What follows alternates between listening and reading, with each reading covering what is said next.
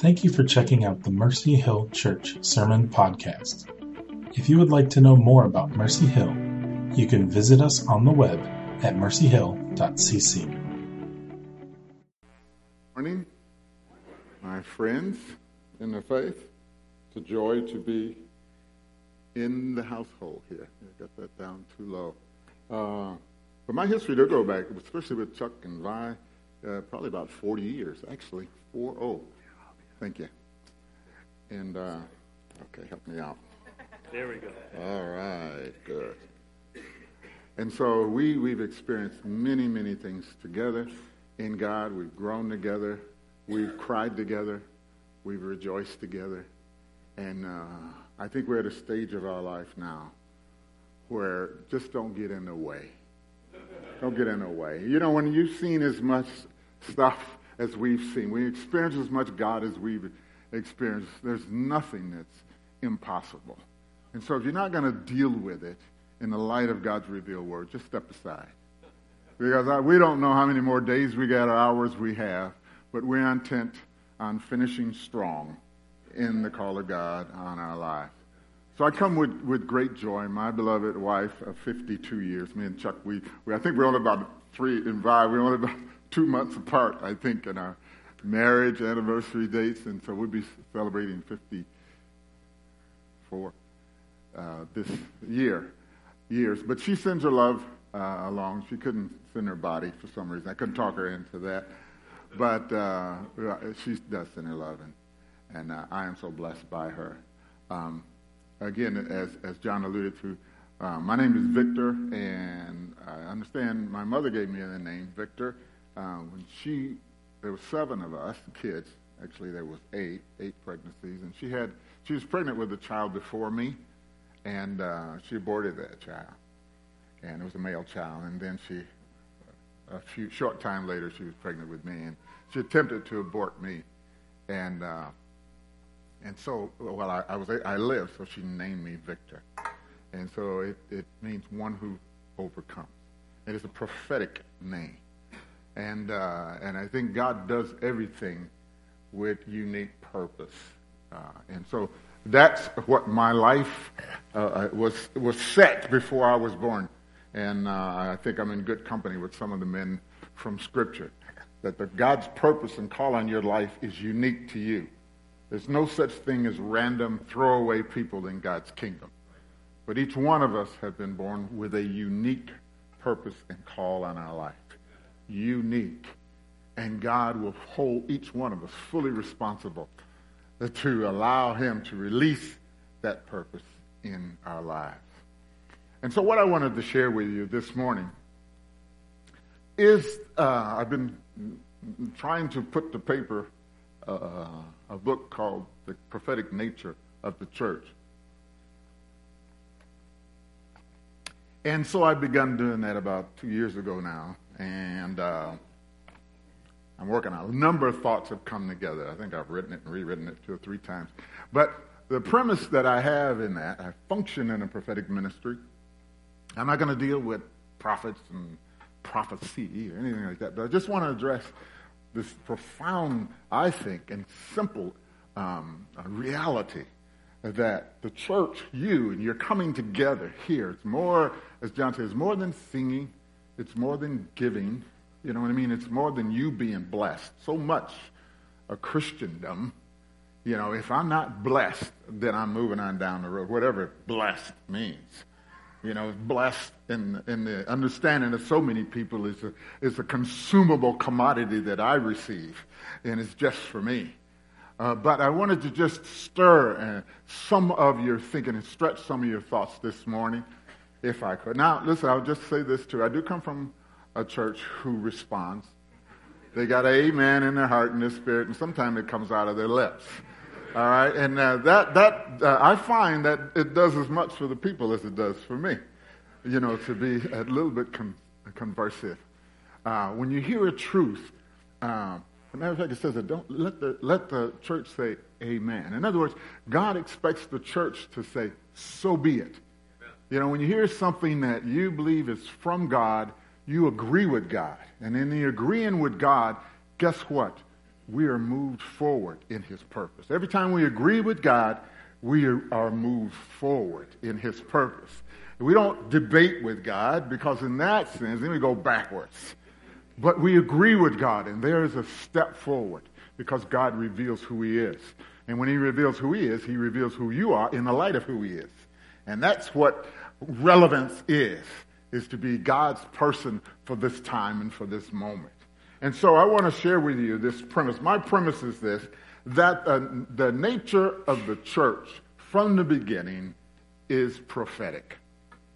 Now, what does that mean? I'll explain. My definition of prophecy is this it is the opening up of the hearts and intents of God as it pertains to his people and his church, and as it relates to the culmination of all things created inside of time and eternity.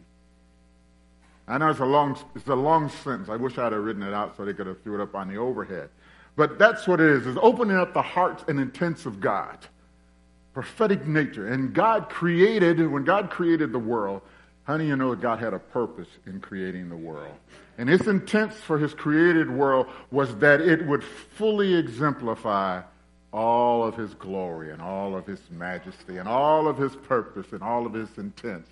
And so from the beginning, the very nature of the church was prophetic. I believe that it is vital that we understand that the nature of God's church is and always has been prophetic in its origins and in its functions since creation. I also believe that his prophetic flow or pulse has been readily evident in its application as seen in the lives of his servants in both the Old and New Testament. We'll see the unfolding of God's intent in the lives of his people in the Old and the New Testament. God would go and he would visit folks and he would grab them in their obscurity and he would set them in the center of his purpose.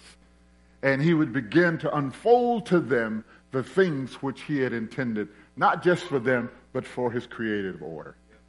Isn't it? We go back to Genesis 1 and we see there the first words in the spoken, written words was God said, let there be light. And guess what? That statement came out of an understanding of a reality of what light was. And so he spoke, let there be light, and guess what? The creative order had no recourse but to bring forth light. And then what did God say? That's good. That's what I had in mind. And so that is the very, we were born into, out of this womb of God's full comprehension of everything that he wants. And we have to see the church this way. We don't, the church don't just exist for the sake of the church. The church exists for the sake of God's eternal purpose from the beginning to bring glory and honor to his holy name. Remember, even when Jesus came, he says, I, I, I, only come to do what? The will of my Father. Jesus was a prophetic fulfillment of the intent of God from creation.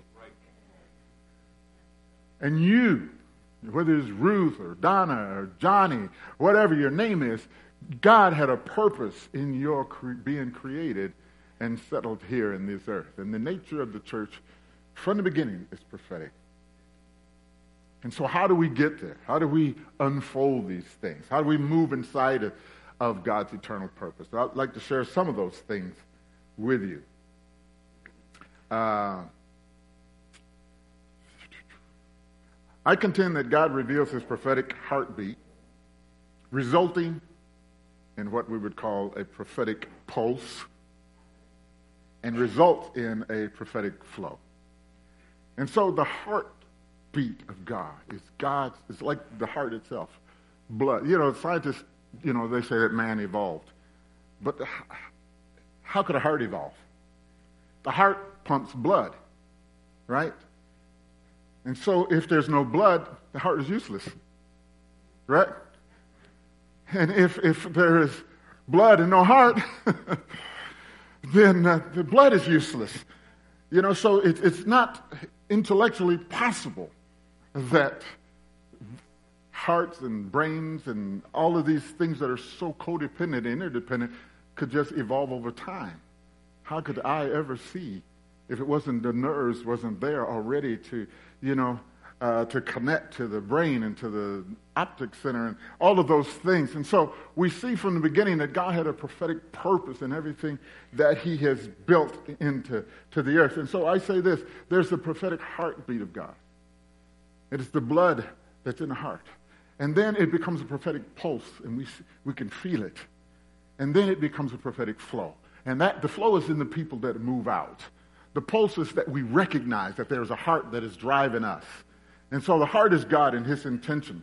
All right? The pulse is us becoming aware that we are belong to a heart that has a purpose. And then our feet and our bodies function in, in accordance with God's intent from the beginning. Now, this is revealed, I think, uh, much in the Old Testament. As we look at this, God created Adam, right? He created Adam, and this was part of his prophetic flow and all of Adam's intent. We could see this unfolding. And then he called Abraham, and he birthed a nation, and then he established judges and kings. And, and then he did this. He prepares for the coming of Christ through John the Baptist. And then he introduces the church to its kingdom purpose. And all of this is it's a flow, isn't it, of God. Uh, you know, when God said, let there be light, he had you in mind and me in mind. Can, can you, the scripture says that Jesus Christ was crucified before the foundation of the earth was ever laid. That'll burn your toast. You try to figure that one out. But in the realities of God, God always works from the finished product in his realm. And he brings the reality of that together in the temporal realm where we live. This is the prophetic nature of the church. So the mandate that the church has been given is not for the church to determine. It's for the Creator to determine. How do we find that? We go to His Word.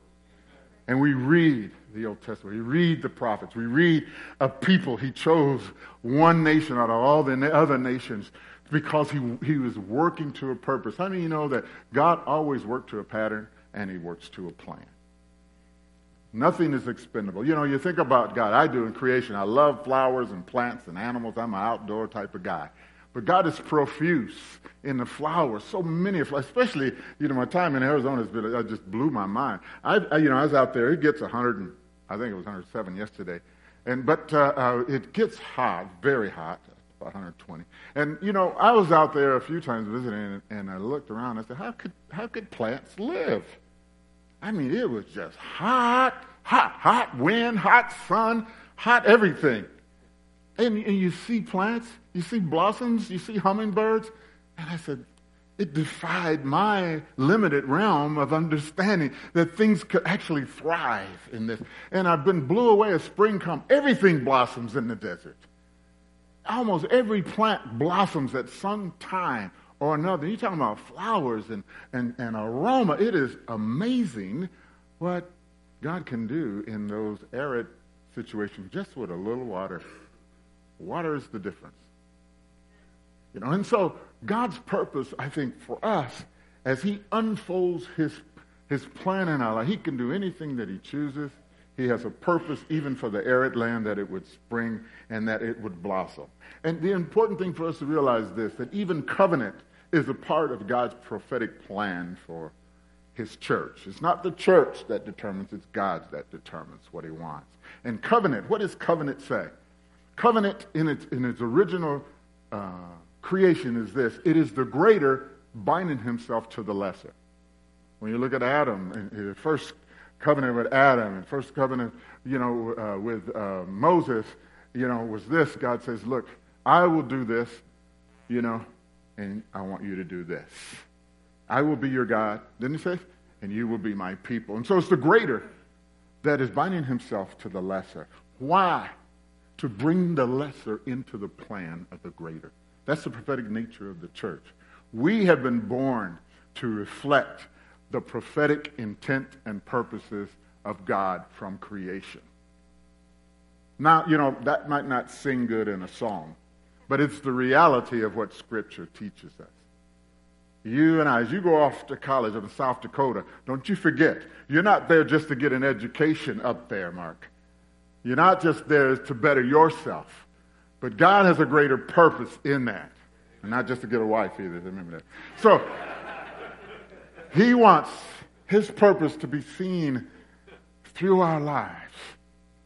All of it is for His glory. And we need to be about that. Not that we don't tend to the necessary things as, you know, in, in education, academia, or our jobs and profession, or, or raising kids. I don't know anybody could raise kids like Michelle does up here and look like just like she stepped out of a, of, of a model magazine. My goodness. What resiliency. You know, but that's, that's, we ain't seen nothing. You know, we, we catch a glimpse of what God can do. It's, it's, it's inspiring, isn't it? For us to go on, but we haven't seen anything yet. God wants to open it up. So covenant itself is a prophetic declaration of God's abiding intent and purpose amongst his creative order. How many of you know that God created time? Huh? Okay, if God created time, where is God? God is outside of time. All right? Time serves his purpose, doesn't it? I think I jotted down down here someplace. I don't know if I could find it. And so I won't worry about that now. I'll get to it. but time serves God's purpose. Time, creation has a master. I mean, you know that. Creation has a master. Creation is not in charge of its own self. Creation does not set its own agenda. Right? And so we need to understand that. Sometimes even, you know, the, the, the, the struggle that we get in, you know, with evolution and things like that. Well, it's just evolving, you know, like this. No, it isn't. Everything in the earth served God's purpose and plan, even hot Arizona, you know, and things of that nature, and other countries that seem so weird, coal, Alaska, you know, and things like that. Everything serves God's purpose. Austin T. Sparks states this in his book, Prophetic Ministry. He says this The prophetic ministry is related to the need for the full recovery of God's full thought as to his people. Prophetic ministry, he says, is related to the need of the recovery of God's full thought, he says, as to his people. And so that's what prophetic ministry. What is God saying concerning his people. We need to always get back to that. You see, if we stop with anything less than what God wants for us, guess what? We will miss what we have been created for. And so it is the, it is the sole purpose for us, God's people, to find what does he want. And listen, many people, I've been involved in, in churches for 50 some years now. And I've seen people come and I've seen people go. I've seen people get hot for God, you know, woo, enthusiastic, and then, you know, five years later you can't find them. I've had people come, oh, Vic, I will be with you. I'll stand with you, brother. You can always count on me, you know, and five years later, they're on to something else. If we don't catch in our heart of heart and our spirit what God's created us for, we will be shaft in the wind. We won't be bad people necessarily, but we won't be the best that God wants for us. You know, and is that that we should shoot for? That's what God wants, and is that. God knows what He created each one of us for. And the highest achievement for us is to fulfill what God has called us to be. And we do it as a community. Yes, we do. And in, in the congregation, listen, I told my wife a long time ago, I said, I said, baby, don't ever just let us get to the place where we're just going to church as a routine function. You don't like it, I don't like it, but we just go. Now, I know y'all probably had enough experience like that. Yeah, you can lie and tell me you haven't.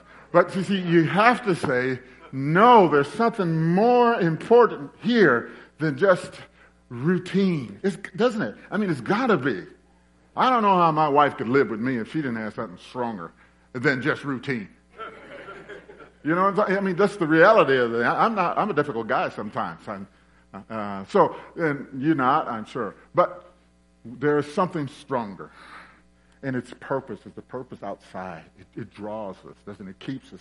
It, it, it's a, His will must be done on earth as it is in heaven. You get that echo sometimes. You know, His will must be done on earth as it, don't, don't you long sometimes for the righteousness of God to visit our cities? Huh? To visit our nation.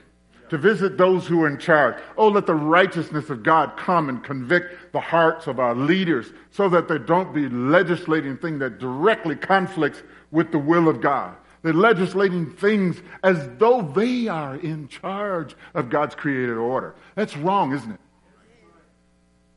And we long for that. How I submit that that is the prophetic fire of God's life inside of you. It won't give you any rest if you give yourself to it. I'd say that there is no better time in all creation that the, we recover the full thought of God concerning his people. We've drifted. You know what drift is. Drift will take you places that you don't intend to go. Many of you have been on Lake Michigan or on a lake or something, and you just lay down on a tube and you're close to the shore, and it's so nice and peaceful and everything. And, you know, you wake up and you, which way is the shore? You drifted. There's no effort on your part to change location. But how many you know there's a secular drift within our society today? If you live long enough, Chuck and I, you can see that what has taken place in the family unit alone. You could see the damage that has been done and what people accept as the norm now. This whole uh, homosexual agenda that is being pushed down your very throats of, of, of, of all people. And, and a compromise that has come in. No fault divorce. I mean, that's an oxymoron. I mean, I mean, kids are damaged by divorce. Individuals are damaged. But the state rises up and says, oh, there's no fault. Just act as though you never were married. That's sweet. But God, God is, He hates it, isn't it? God's attitude towards divorce is what? He hates it. So how can we have any other response to it than His? The prophetic nature of the church. Yeah, listen, it's going to take you places where a lot of your friends don't want you to be, and you might not want to be. And we need to learn how to be radical, radically devoted to God's word, without being obstinate and belligerent. You know, people say, well, those Christians, they're too judgmental, blah, blah, blah. Listen, please. The scriptures say the foundations of God's throne is situated on two things righteousness and justice and judgment. You can't have righteousness. You know, and that's the thing that's happening in our culture now. People have fallen in, in well? I don't know if it's fallen. Head over heels in the aspect of God's love. And it's all about God's love. But it's at the expense of God's justice. God is, is, is not this distorted individual, but he stands, doesn't he? Righteousness and justice. It's the foundation of his rule. And so we, as God's people, we need to be aware of that. And that's the prophetic nature of the church. You ever find out sometimes you're just giving in? I mean, compromise, you just give in? No, just a few of you. Well, you know, uh, I'll talk to the few. no, sometimes we just give in. We don't want to fight everything. And we do need to pick our fights. But you know what? We should never compromise on what God said. We should never. And people want to argue about things. Well, you know, generally, just, you know, you want to argue about that? I don't want to argue about that, but I'll talk about this. You know, so there, there's a way for us to bring truth, even in times when there is great disparity of thought and, and, and opinions that rage. We need to get back to a clear interpretation and revelation and a proclamation, excuse the wordiness of this, and purpose. We need to understand the counsel and the intentions of our Heavenly Father from the beginning. We need to go back to that. That's the full recovery, isn't it? The, you know, the recovery of the full thought of God for his creative order. That's scary sometimes, but it's necessary for us to press into. There's a passage that I asked the young lady to put up. It's found in Deuteronomy 29 29. And it's one of those passages that I, that I find to be very um, inspiring and encouraging to me. Now, chapter, you know, De- uh, Deuteronomy 29 follows Deuteronomy 28. You know, in Deuteronomy 28, there's a listing of the blessings and the curses that God has for those who love Him. How many of you know that God's blessings is prophetic? Isn't it? What does he mean by that? He says, now, if you do this, I will do that. It's all futuristic. It unfolds the intentions of God. And so he lays it out, especially in the first 18 uh, verses of Deuteronomy 28. These are the blessings that shall fall upon those who love me. And he lists them all out there. And he said, This is yours, futuristic. You will walk into these. He said, The blessings will overtake you. How about that? I like that.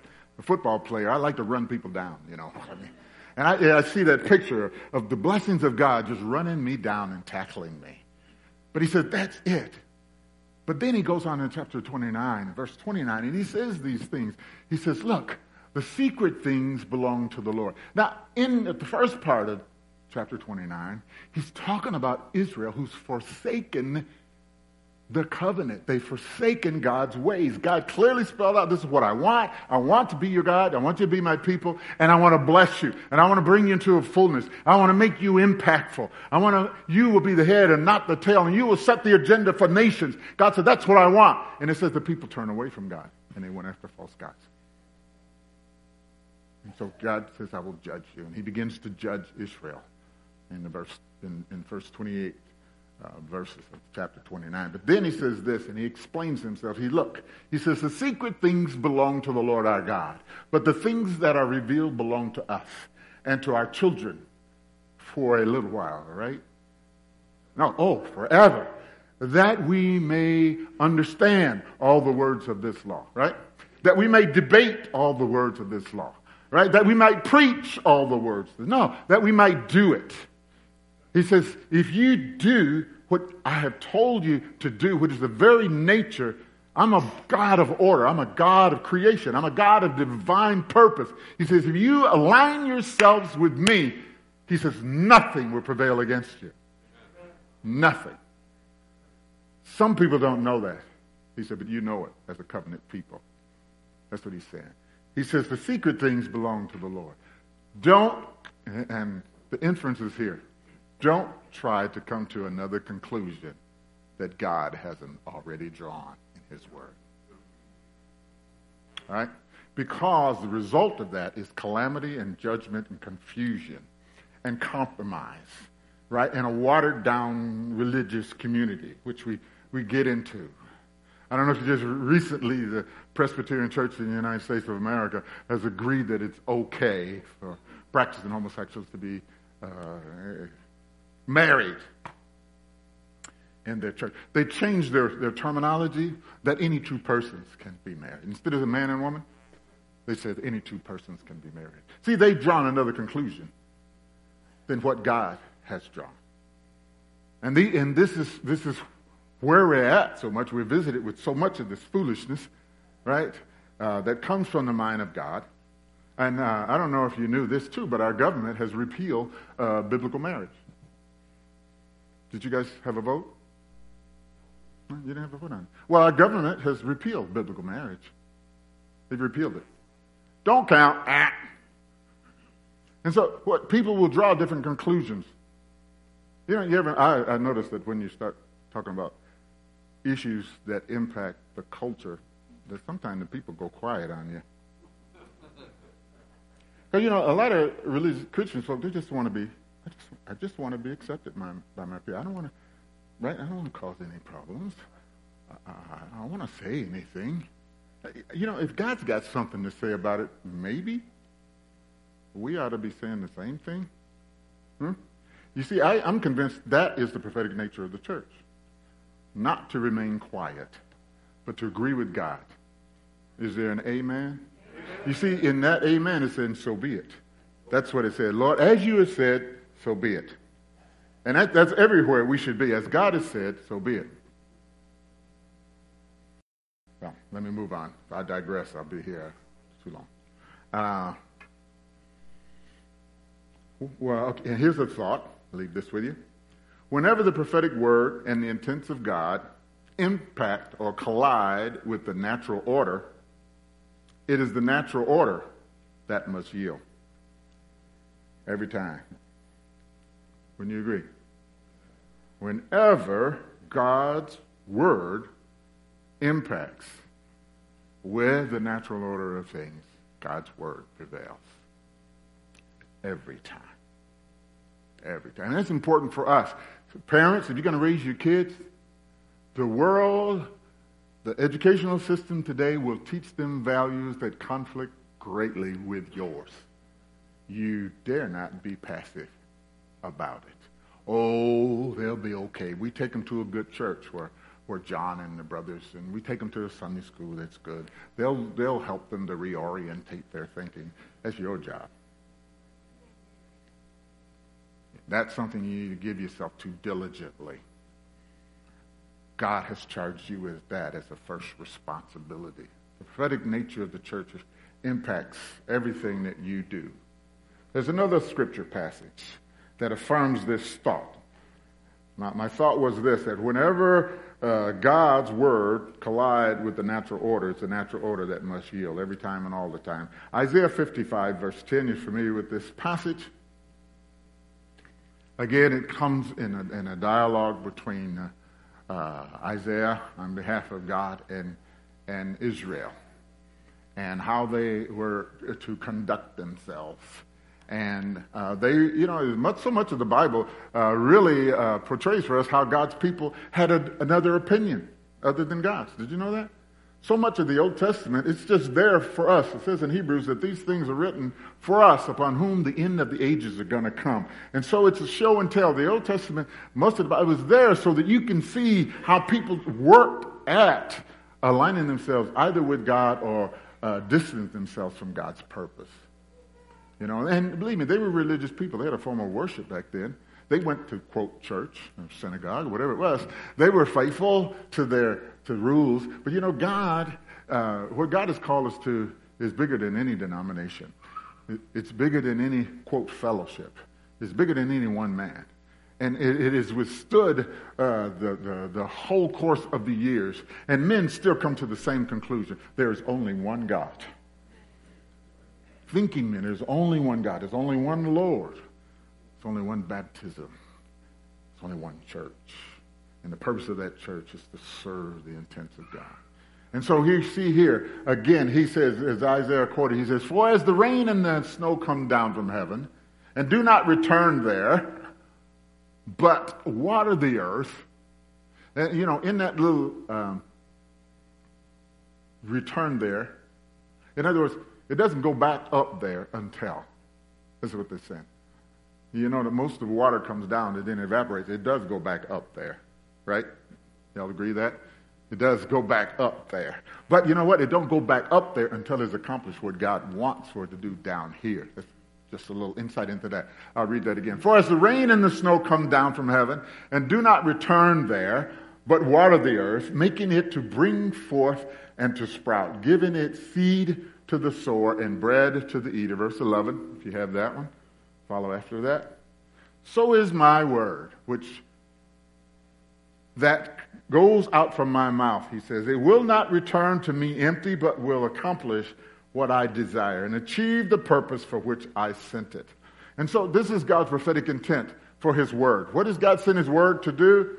It will surely do. It won't come back to him. God's word don't come back to him and say, well, let, let me tell you this. Uh, you know what? That was a good word you sent, God. It was really good. But, uh, you know, you know this husband you gave me. He just don't... Uh, uh, you know, this boss you gave me, I had to give him a piece of my mind. You know what I mean? Right? Oh, you know, the culture that I'm living in, Lord, it was so tough for me to be this and that. Oh, you young kids, you know, I know what you said about remaining pure and keeping your mind fresh, Lord, but you know, I mean, I had to fit in with the rest of the crowd. Right? And so, God, you know, eh, you know what I mean? So, you know, it's, it's, uh, we, we make exemption, don't we? He says, no, no, no. That, that's not what it is. It's, my word don't come back until it what? Fully accomplishes everything for which I sent it for. And so there's no excuse that is acceptable to God. God words work all the time and every time. Every time tried, it works. And that is, uh, I think, it is not just the prophetic nature of the church, to obey God's word, but it's also the prophetic power in the church to replicate God's word in the earth and to become a visual. We become a visual show and tell of just how good God is. You know, and we need, amongst yourself, I always challenge people. You know, don't just debate Scripture, live it. You know what I mean? Don't just uh, uh, go to Sunday school and tell the stories, but see how the Word of God impacted the lives of those around that Word and say, Lord, I refuse to go down to the grave without some testimony of your faithfulness over my life and in my life. Some of you know I buried two sons. My wife and I, we buried two sons. They were 30 and 25 years old. They were good men, lived good lives. They're both married. They had five kids between them. And as we look back over our lives with our children, we stood by the grave, you know, reflecting on uh, how they lived and so forth. And my wife and how we de- dealt with them, we said, you know what? Our one consolation we said, you know what? We would not do anything different than what we had done. And that was just by the grace of God. You know, there was no regret. Simply because as we had seen and understood and the Word of God, we had lived it in context with those men. And so, therefore, though the pain is still with us, it was 20 years ago now, and my oldest, my oldest son, his son, just had his son about three weeks ago. And it's still, and his, my oldest son who was killed, Michael, his son is named Michael, and he loves the Lord with a hot passion. And he married a wife who loves God even more. And they just, it's just their, their Facebook posts is always, I, if I want a revival, I'll just go and read Michael's Facebook posts for the last few weeks, you know, in my own soul. And so it's this God's word. If we live it, it will bear fruit in our lives and it, it will not bring regret to us. Uh, I want to share this with you. God's word is active and operative. And I think it's important for we, that we understand that. It will fully accomplish everything that the Father has determined. You know, God has determined some things for us. And so it's important that we understand that. A couple more thoughts I want to share with you. I won't do the, the whole thing that I have here.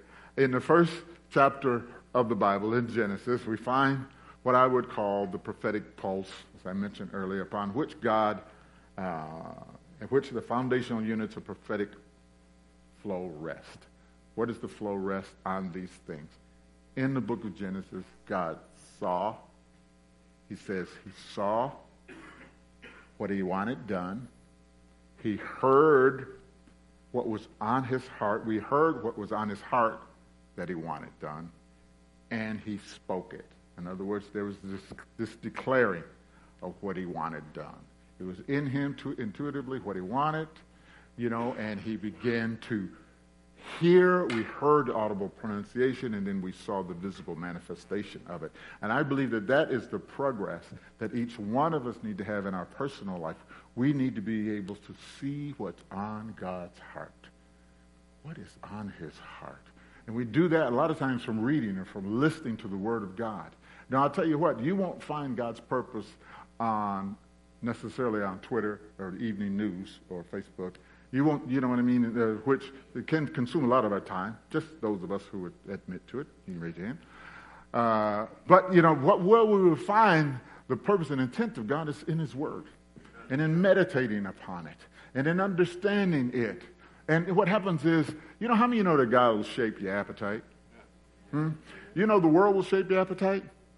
You know, the more garbage you get, the more garbage you want. Doesn't it? Yeah, it does. The more gadgets you get, the more gadgets you want. Right, my brother-in-law? You know, all of those things. You know, so, but if, you know, the more God, if we got, God, the more you get of God, guess what? The more you want. And the more you want, the more he gives. And the more understanding. And, and I tell you what, the more you understand God, the less you bicker with people. You ever notice that? The more you love God, the less stress and turbulence that you have with those around you. One guy said, you go without food for seven days, it makes one week. You go without the word for seven days, it makes one week. W-E-A-K. And so therefore, if, if more we stay with God, the more he reveals himself. So he, we, we need to get to a place where we're seeing, we're hearing, and we're speaking. And he unfolds all of his purpose. I said there's some examples that confirm the premise that God is not a random God, but a God of covenantal unfolding and purpose, who is always building to a pattern. And there's numerous examples of that. We can just allude to a few of them. When he made man in his image, right? Remember in Genesis 1.26? He said, let us make man in our image. And he did. Do you know he had something in mind? He, all he had to do was look at himself. He knew what he wanted. So when he made man, man was what man was supposed to be. Right? He didn't have to say, well, take two, you know, on this. It didn't come out quite right. No, he made him in his image. And so we, we can see that the God builds to a pattern in our life and in each one of our lives. And that, that's important for us to understand. And then he says, remember when he said to Abraham, hey, Abraham, I want you to leave your country. I want you to go to a place, you know, your, your country and your people and your father's household and go to the land that I will show you. How many, how many of you know that he knew what land he meant, he had in mind?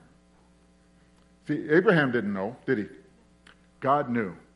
And so that's, God is always building to a pattern and a purpose. And then a time when Samuel, remember Samuel, a young man, was before uh, in his sleep in his bed, and he heard the voice calling him. Remember that? He said there was a voice calling him in the night, and he got up and he ran to the priest. But, but here's the deal: Samuel didn't know the voice, but the voice knew Samuel. You see, so whenever God speaks to you, you might not understand, who, but God knows you. And he know you enough in such a way that he can reveal himself to you. And I, I'm convinced that that is what God wants the church to be. God wants the church to be a people who are attentive to Him, who are listening to Him, who believe that there's a purpose higher uh, for their creation than just going to church and, and eating good food and going to restaurants. You know, church people like to go to food and eat a lot of food and, and restaurants and, and cookouts. And we have all those, don't we? Uh, but there's, you know, isn't it a wonderful thing to have a united purpose in the body of Christ that when you come together, you say, God, some way or another, you're going to extend your kingdom beyond those that are in this group. Somewhere's going to touch either the community or those that we invite in, isn't it? And you're going to make them aware. And so I won't belabor the point. There's a number of things I'd like to bring out here. Let me see. Y'all don't mind me perusing my notes. How about when Joseph, remember when Joseph was uh, thrown into the pit? Remember his brothers threw him into the pit? And then, he was, then later on, he was thrown into the lion's den, wasn't he? Joseph, he must have been a lightweight. Everybody was throwing him around. But, you know, God had a purpose even in that, didn't he? God used everything in his life. It, it, the pit was never the end. You know, the difficulties in life is not the end for you. You know, the problems, the, the, the, the, the, the lion's den, the thing that looks so terminal, it's not the end for you. We, we faced them down, right, Chuck? We, I know people who faced those things. I visited with my son-in-law, uh, my nephew, married to my niece yesterday. He's got, he's a Marine, and he's had been fighting cancer about five years. He, in his eye, optic nerve was pressing against, it, and his whole left side of his body was almost just like black. And he had a mustache, and the hair was on this side and was gone. And his eyebrow was over here and this was gone. Hair down, and it was gone. And you know, he was sitting there just praising God for his goodness. He said, The doctor said I was going to lose this eye. I wouldn't be able to see out of his eye. He said, But I can see out of the eye. And the doctor said, No, you can't. And he put his blinded over and put his finger up and he said, Well, I be, that is amazing. You can see out of that eye. And he said, I'm still fighting he said, I'm believing God is on my side. Whatever God wants, that's what I want. And God just, we just pray together. God, give you one more day, one more week, one more hour. You know, he's got four kids, you know, and that, what do we want? Lord, I always tell people, you know, I just want to live until God gets through with me. When he, when he gets through, I'm through. I don't want to stay around one day past when God's through with me. You know, I don't trust myself without God. How many y'all trust yourself without God? God has shown me a number of times what I could do and be without Him. I had enough years of that. I don't, I don't want to go back there. That'd scare the hair off your head. Ain't got much left, so you know I'm real scared. I, I, will not get myself back to that. It is important, folks. I know I'm a joke. uh, all these scriptures that I share with you speaks of God relentless dedication to build according to his pattern. He wants to build those things that are right. And then um, just some things I've written I thought were, were awfully important. Uh, members of God's household. Uh, we are called to be members of God's household. We're called to be citizens of a new order. That's in, in Ephesians 2.19.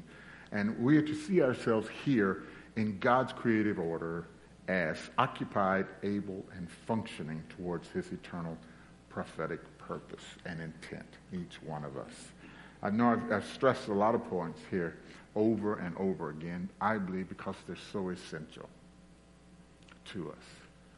First, we are to see what God is doing. Then we are to hear it. Sometimes you hear it in your heart. Don't you? You hear it. You see. Have you ever noticed some things you, you've been a, a spectator and you see something and then you drive a little further and you begin to process it? What? Could that? Really? I've done that a few times. I've, I've seen something on the side of the road and I drive. I better go back and take another look. You ever done that? Uh, some of us. You know, some of us are curious. But, you know, you see it but you don't fully comprehend it. And then, but then you begin to process it. And that, I think that's important because at that process, that's when we hear. The heart speaks to the understanding. We see with our eyes, and then the heart processes what we see, and then the heart speaks to the understanding. And then once we understand it, we begin to function. And that, that is what I believe the call of the church is, is that we would see and hear and that we would speak the things which are on God's heart for us to do. Amen. And it's all right. And I think God is so patient with us. He's patient. God is, is his plan. Guess what? His plan will work. You know, either with our generation or the next generation. But God's plan will not be frustrated. I think Isaiah 55 says, everything that he's spoken shall be fulfilled. And so let's just pray together. Father, thank you that we could share this time, Father, before your throne, Lord, that we can know that we are in the arms of a loving God, a gracious God, one who never fails to accomplish your purpose or your plan in the midst. Bless this congregation, Lord. Make them to be more than just attenders, Lord God, but help them to be agents, Father, fully accomplished, fully convinced, Lord God, that you are working to a purpose that incorporates them, that incorporates the leadership here, that incorporates all of the sister and related churches, Father, and that men and women will rise up, Lord God, with that, that glint in their eyes, Lord, of the kingdom, that they'll be focused on you and your eternal purposes, Lord God, and that they would, or while they walk with those of lesser vision, Father, they will not become like those of lesser vision but they would become hotter and hotter, more given to your purpose, Lord. Blessed be the name of the Lord our God. Amen.